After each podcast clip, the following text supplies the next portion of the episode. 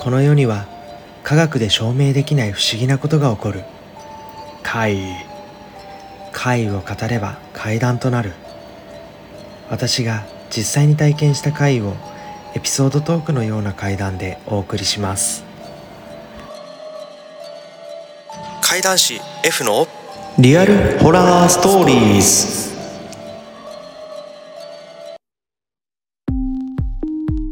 実体験怪談師の F と申します。いつもご視聴ありがとうございます。突然ですが皆様は不思議な体験をしたことがありますか？ああの時の？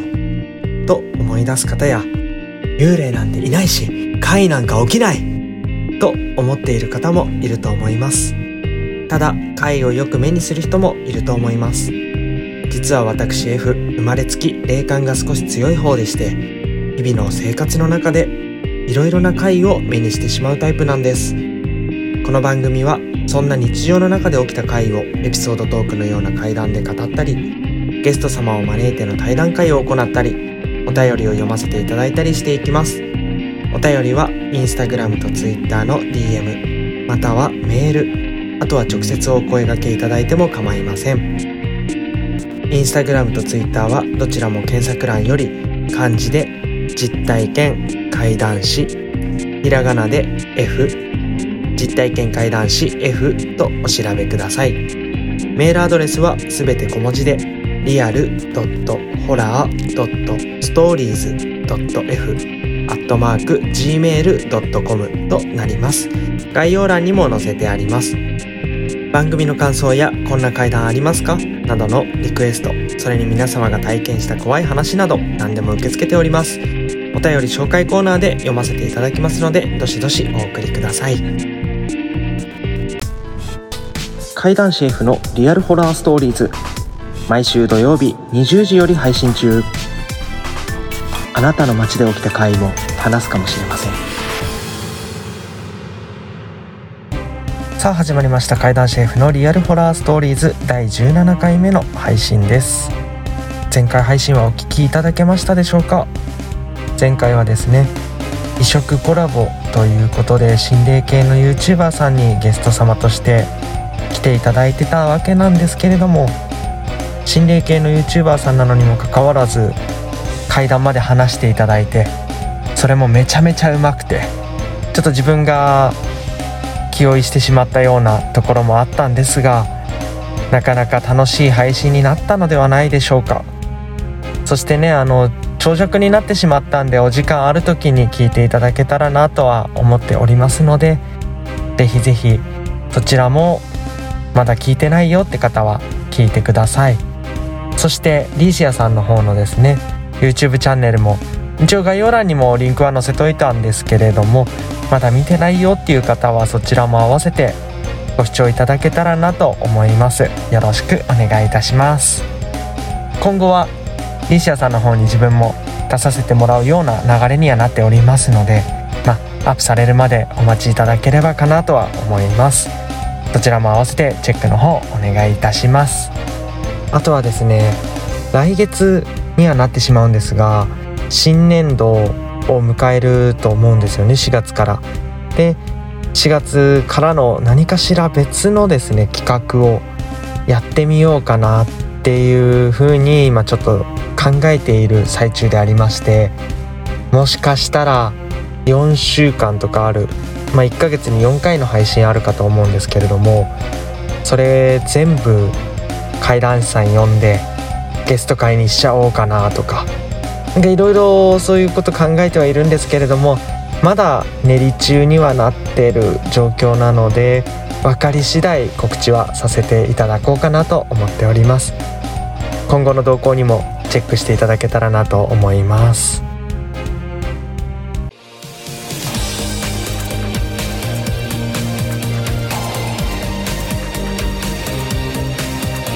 さあここからはお便り紹介コーナーになります。お名前がえっ、ー、と匿名希望ということなのでないんですけれどもお便りいただいております。いつも楽しく聞かせてもらってます。匿名希望です。ありがとうございます。何回かリピートして話覚えたのもあります。ああ嬉しいですね。ありがとうございます。普段は寝る前に聞いてるんですが F さんの声が心地よく子守歌のように使わせてもらってます。これ階段としてどうなのかっていうところでもあるんですけれどもまあ聞いていただけてるんでものすごくありがたいです。匿名希望さんありがとうございます。えー、私人生で一度だけ幽霊を見たことがあるのでその話をしようと思い DM を送らせてもらいました。免許を取り立ての頃なんですが周りも免許を取る人が多い時期で誰かが免許取ればドライブに行くために集まったりとかしてたんです。そんな中で私の友人も免許を取ったこともあって友人2人と私でドライブに行くことになりました。その時に向かったのがなぜか心霊スポットで半分騙されたように連れて行かれたんですが民家からも離れた場所にある橋に行きました。友人の一人は霊感が強いらしく守護霊も強いとかで周りにいれば大丈夫だからって言われたんで怖いながらに少し安心感はありました。現地に着く途中やってるんだかやってないんだかわからないくらいの宿の横を通ったんですがそこには窓からこちらに向かって手を振っている人がいて思わず怖さを紛らすために手を振り返したんです。こうしていると現地に着いて車から降りて散策していると橋の下が妙に気になり少し覗き込んでみるとそこには腐敗した男性がいて思わずびっくりして逃げ出してそのまんま橋を渡りきってそこにはバンが止まっていたんですがそのバンもなんか不気味な空気感に思えて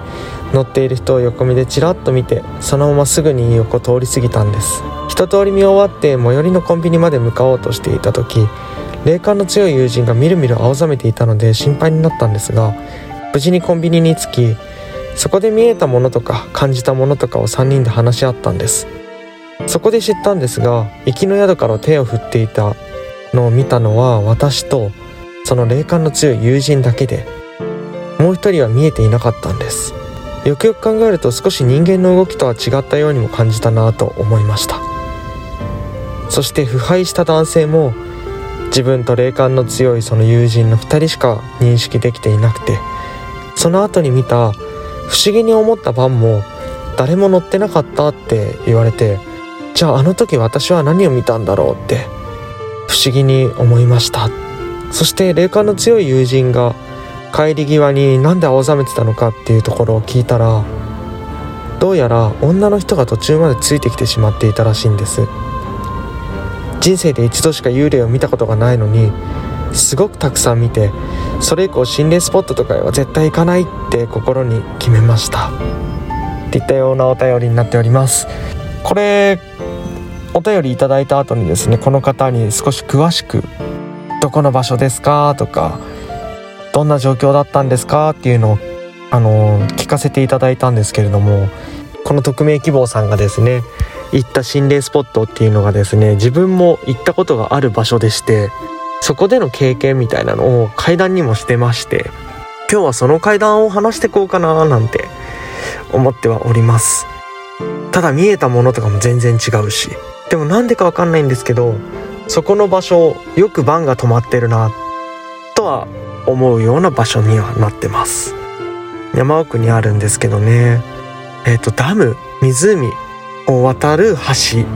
なんですよねそこが。うんとその辺一帯がおそらく心霊スポットになっているのかなとは思うんですけれども。まあ一応階段として話す時もですね場所は伏せた状態で話させてもらいます。同じ場所での経験ということですごい興味深く聞かせていただきました。匿名希望さんお便りありがとうございます。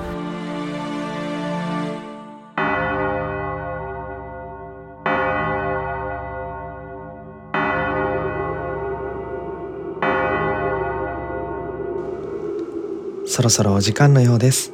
それでは皆様階段の館へご案内いたします。本日の階段は初めて見たものです。どうぞお聞きください。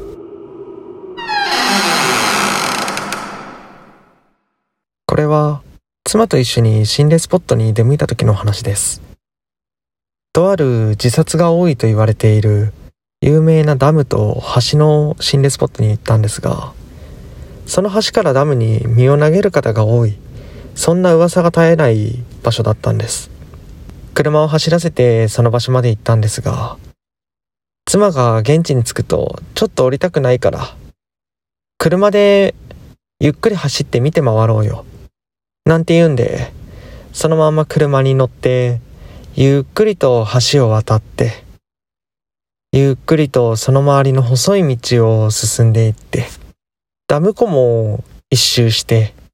さあ何かあった？みたいな感じの話をしてたんですよね。橋を渡っている時に自分、無数の人影は見えたんですけども、そこで亡くなった方多いっていう噂も聞いてたんで、うじゃうじゃといても不思議ではないなと。そんな風に思いながら、もういつも通りかなぐらいの感じを伝えてたんですよ。で、そのまんま帰って、ちょっと山下ったところにあるコンビニにでも寄ろうよなんて言うんで、そのまま帰り道に着いて、トンネルをいくつか抜けて、コンビニに向かおうとしていたその時だったんです。助手席に妻乗っていたんですが、いきなり青ざめて、目をまん丸くして、ずいぶん遠くの方を見ているような感じだったんです。ちらっと妻の方を見たんですが、その表情が、今まで見たことのないような表情だったんで、え、どうしたの？大丈夫？なんて声かけたんですよ。そしたら、ポカーンと口まで開けて、あ、あ、大丈夫だけど、前、みたいなこと言うんですよね。前がどうしたんだろうな、なんて思って、ちょっと自分も視線ポッと前に反らしてみたら、目の前には、左に曲がっていくカーブがあって、その角になぜか公衆電話が立っている。公衆電話の横には女の人が佇んでいたんです。うわ、なんでこの公衆電話の横のところに女の人立ってんだろうな。変なのって思いながら、普通にそのままコンビニに着いたんですよ。あ、そういえば、なんであの公衆電話のところに向かってあんな表情してたの？って妻に聞いたんですが、え ?F も見えたでしょ？こんな時間帯に公衆電話のところに女の人なんているわけないじゃん。しかもあの人多分、うちらの方見てたよ。そんなこと言うんですよね。まあ確かに、こちらを向かって立っているようには見えたんで、まあそこにいるもんなんじゃないのかななんて思ってはいたんです。自分、その後も山道下るのに集中してたんで気づかなかったんですけども、その女の人、自分たちが行き過ぎる間も、行き過ぎてからも、ずーっとこちらを見ていたよって妻に聞かされたんです。妻は別に霊感あるわけじゃなくて、その時が初めて見た幽霊だったらしいです。ご清聴ありがとうございました。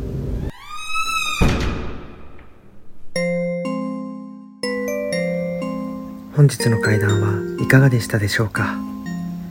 次はあなたのそばで起こるかもしれません。それではまた次回お会いしましょう。